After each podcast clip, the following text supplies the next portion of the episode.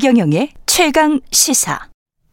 네, 세계적으로 금리 인상 그리고 그 뒤에 혹시 경기 침체나 스태그플레이션 그런 어떤 우려가 있습니다. 국내에서는 부동산 관련해서는 규제 완화 정책에 대한 기대감은 있고 하지만 이런 어떤 경제 전반적인 어떤 우려가 있는 상황에서 굉장히 여러 가지 요인들이 지금 부동산 시장에 영향을 미칠 것 같은데요. 박합수 건국대학교 부동산대학원 겸임 교수 전화로 연결돼 있습니다. 안녕하세요. 네, 안녕하십니까? 예. 일단 부동산 시장 지금 현재 상황부터 좀 말씀을 해 주세요. 우선 전체적으로 새 정부가 들어서면서 규제 완화에 대한 기대감이 컸습니다만 예. 현실적으로 이제 당장 그런 기대감이 반영되지는 않고 있다고 볼 수가 있고요. 음. 일종의 이제 정책적인 그런 속도 조절론이 또 부각되고 있는 시점입니다.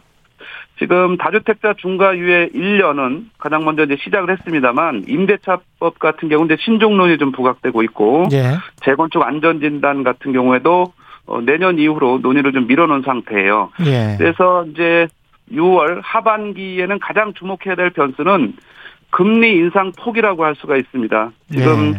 대출 규제가 본격화되고 있기 때문에 하반기에 이런 그 핵심 요인이 어떤 영향을 미칠지 주의 깊게 좀 관찰해 봐야 될 것 같습니다. 근데 금리 인상은 통화 정책은 사실 뭐 한국은행이 하는 거기 때문에 정부랑은 그 새 정부랑은 어떻게 보면 또 상관이 없을 수도 있는데 그 네. 한국은행의 중립성과 독립성이 있어서 네네. 물론 정부가 영향을 미칠 수 있을까요? 어떻게 보십니까?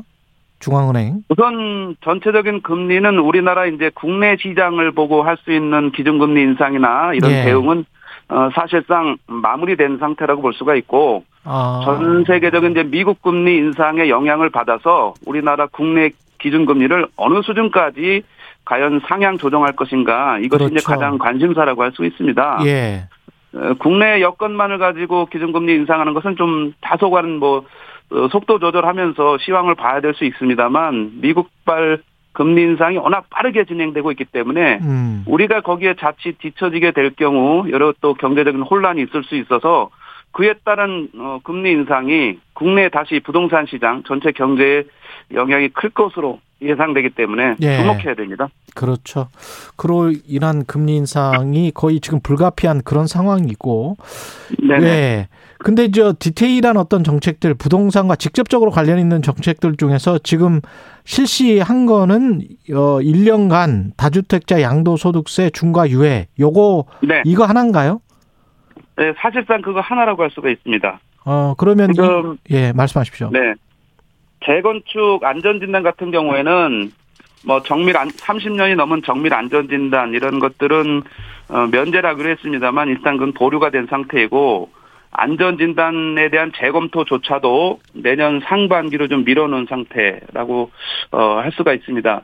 물론 이제 재건축에서 걸림돌이 컸던 재건축 초과의 환수제는 어, 하반기에 뭐 입법을 진행하겠다 이런 이제 언급도 나와 있긴 합니다만 전체적으로 시장에서 이런 입법 속도가 지체되고 있는 양상입니다. 그만큼 이제 어, 시장 여건, 가격이 상승한다든가 이런 여건을 감안해야 되기 때문에 예. 아, 일정 부분 시장을 어느 정도 관찰하면서 대응할 것으로 보여집니다. 그렇군요. 혹시 저 박합수 위원님은 교수님은 그 어제 그 MBC 뉴스에 그런 그게 나왔더라고요. 그저 네. 인수위 110대 과제를 아주 자세하게 풀어낸 뭐 한 2,000페이지 가량 되는 그그 PDF 파일이 유출이 됐는데 거기에 부동산 내용들이 꽤 있대요. 그거 혹시 보셨습니까? 아닙니다. 저는 직접 아. 확인하지는 못했습니다. 예, 그래요? 예. 예. 네네네. 거기 보니까 무슨 어 뭐 상반기 하반기 뭐 뭘 시행하겠다 그런 어떤 계획이 조금 있는 것 같던데 예, 그 로드맵이 이제 어, 발표가 뭐 물론 이제 계획 아니죠. 발표는 아니고. 예 예, 방금 이제 그걸 사실 좀 말씀을 드린 건데요. 예, 에, 제가 직접 본 건 아니고 이제 보도 자료를 보고 말씀을 드린 건데. 예, 에, 지금 우리가 또 관심 사항이 그 분양가 상한제 아닙니까? 분양가격 산정 요런 그 문제가 첨예한 대립이 되고 있- 있는데 시장에서. 음, 요거는 이제 올해 하반기 정도에 하겠다 뭐 이런 얘기가 언급이 됐고 예, 그리고 이제 그 일기 신도시 관련해서도 또 관심사지 않습니까? 그렇죠. 이것은 이것에 대한 뭐 특별법 제정 이런 것이 이제 발표가 됐었는데 음. 이건 올해 하반기부터 뭐 논의를 시작하겠다 이런 음. 얘기들이 좀 포함된 거로 어, 보여집니다. 예.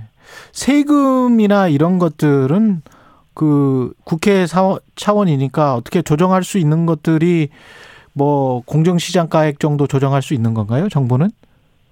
공정시장 가액 비율은 음. 대통령령이니까 예. 일단은 그거는 공시 가격이 발표되면 공시 가격의 60%에서 100% 사이에서 예. 어, 시행령을 통해서 조절할 수가 있습니다. 예. 지금 이제 올해 종합부동산세 같은 경우에는 공시 가격을 100% 공정시장 가격 그림이 100% 100%로 이제 상향된 시점인데 음. 어, 공시 가격 자체는 또 한 10% 이상 전년 대비 올라 있지 않습니까? 예. 그렇게 되면 이거를 당년 수준으로 어, 보유세를 유사하게 적용하려면 음. 이거를 80이나 85% 수준까지 낮춰서 적용을 해줘야지만 음. 아, 비슷한 금액이 나옵니다. 그렇겠죠. 아, 이것은 이제 예. 세율이 종합부동산세 세율이 20년 대비 21년도에 음. 어, 1주택자 같은 경우는 0.2%포인트가 올랐는데, 이 다주택자는 거의 두 배 정도가 올라 있어요. 예. 그래서 이 세율은 방금 언급하신 대로 법을 개정하지 않고는 어, 변경이 안 되기 때문에 음. 약간의 그 하향 조정을 통해서 적용할 수 있는 반영 비율, 공정시장 가액 비율을 몇 퍼센트로 낮출 것인가. 요게 좀 이제 사실상 올해의 관심사이기도 합니다. 근데 지금 다주택자들 그 양도세 중과 조치 유예한 다음에 매물이 많이 나왔습니까? 그리고 그 매물을 소화하고 있는 건가요? 지금 시장이 어떻게 보세요? 어, 다주택자 중과유예가 이제 10일부터 시행인데 음, 얼마 안 시장에서. 예. 네네네. 5월 10일이니까 뭐, 어, 며칠 안 됐습니다. 예. 그래서 5월 그 9일 전날부터 11일 엊그제까지 대략 서울 같은 경우 전체적으로 보게 되면 뭐, 한 4% 정도 이제 늘어났다 이런 보도가 나왔습니다. 음. 이제 4% 정도면 우리가 기대한 것만큼 그렇게 아주 많이 나온 물건은 아니라고 볼 수가 있고요. 예. 어, 왜 그러냐면 이제 이게 5월 말까지 매도를 해야 올해 본 보유세를 어, 내지 않습니다. 그런데 그렇죠. 물리적인 예. 시간이 2주 남짓밖에 안 남았기 때문에 너무 음. 좀 촉박하다는 거고요. 음. 이렇게 되면 이제 어, 전체적으로 어, 2주 안에 팔려면 금매물을 내놔야 되지 않습니까? 그렇죠. 그렇게 그렇게 되면 뭐 예를 들면 금매물이라 하면 시세의 한10% 정도를 깎아야 되는 건데 예. 10%를 깎아주기보다는 올해 본 뭐 보유세를 내고 어 1년이라는 시간이 남았으니 조금 음. 더 여유를 가지고 대응하겠다 이런 심리도 좀 포함된 것으로 보여지고 또 현실적으로는 음. 여기에 세입자가 있는데 이 세입자의 임대차 기간이 맞지 않아서 음. 집을 팔기가 여의치 않은 현실적인 또 문제도 있다고 할 수 있겠습니다.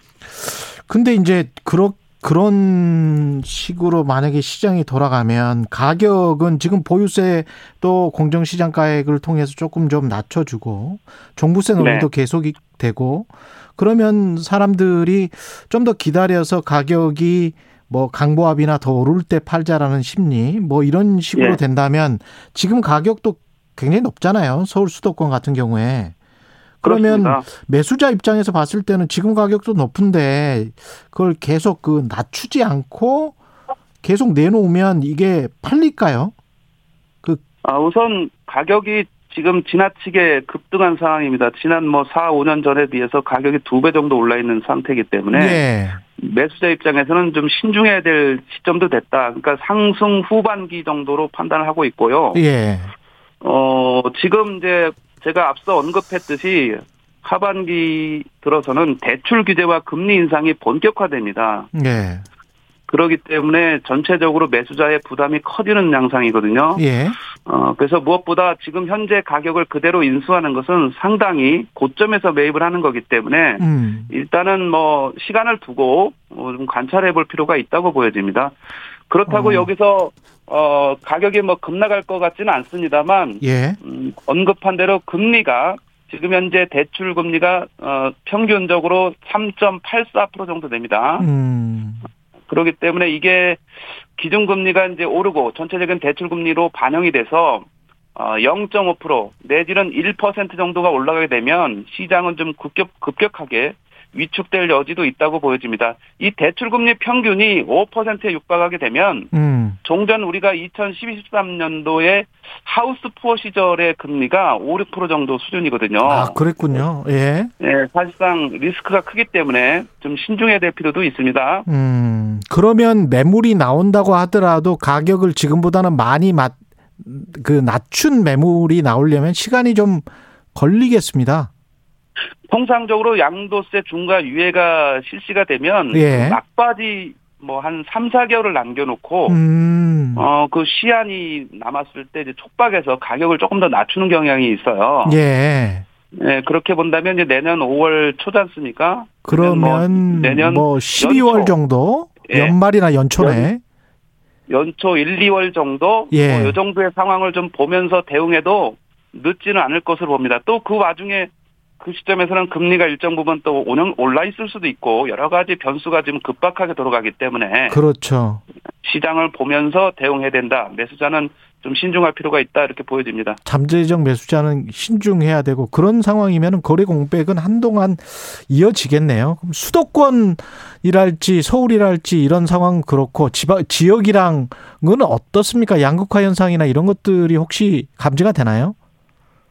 지금 양극화 현상은 뭐 불가피하게 나타나고 있습니다. 전국 KB 주택가격 동향 조사 자료를 뭐 보게 되면 예. 사업은 전국의 하위 20% 이제 1분위의 그 평균 주택 가격이 1억 2,300만 원 정도인데 음.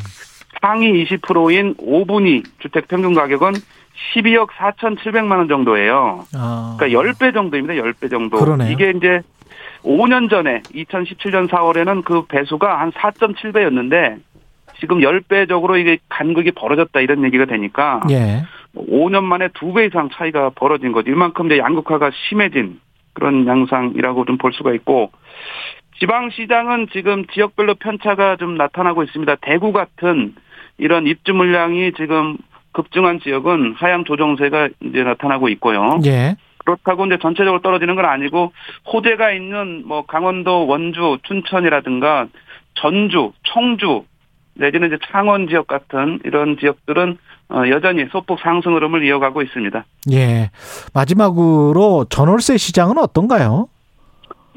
전월세 시장은 지금 월세화가 좀 가속화되고 있다고 볼 수가 있습니다. 예. 지금 어, 서울 같은 경우 4월 달에 아, 전체 그 임대차 거래 중에 음. 어, 38.9% 거의 뭐 39%가 10건 중 4건 정도가 월세 계약으로 이루, 이루어지고 있다라는 얘기가 되고요. 예. 이런 이제 월세화되는 경향은 뭐 보유세가 부담되면서 월세로 전환하는 집주인들이 좀 늘고 있고 음. 저금리 상태에서 좀 월세를 선호했던 경향도 있습니다. 예. 근데 세입자도 이 보증금이 너무 높아지면서 보증금을 충당할 수가 없는 이런 음. 상황에 몰리고 전세 대출도 받기가 어려워지기 때문에 예. 아, 최근에는 이제 어 이런 그 오히려 금리 대출 금리가 너무 올랐으니까 월세 전환율을 감소하고 유사하니까요. 아. 그냥 월세에 머물겠다 이런 뭐 어, 그- 상황도 나타나고 있어서 그렇네요. 이런 월세화 경향이 좀 더 가속화될 전망이라고 할 어. 수가 있습니다. 전세 시장은 전반적으로는 이제 어 방금 언급한 대로 매입을 보류한 그런 전세 안주 수요. 아, 그렇겠습니다. 그, 예. 리고 이제 뭐 3기 신도시든 이런 여러 가지 청약 대기 수요가 음. 계속 전세에 머물고 그리고 계약갱시 청구권이 이제 8월부터 어, 순차적으로 어 2년이 이제 경과되면서 도래하고 있어요. 그만큼 이제 어 시세 주변 시세 수준 수준으로 좀 올라갈 수 있는 상황은 된다라고 보게 되면 음. 전세 시장은 좀 소폭 상승하는 현상이 나타날 가능성이 있다 이렇게 좀 보여집니다. 예. 박합수 건국대학교 부동산대학원 겸임 교수였습니다. 고맙습니다. 네, 감사합니다.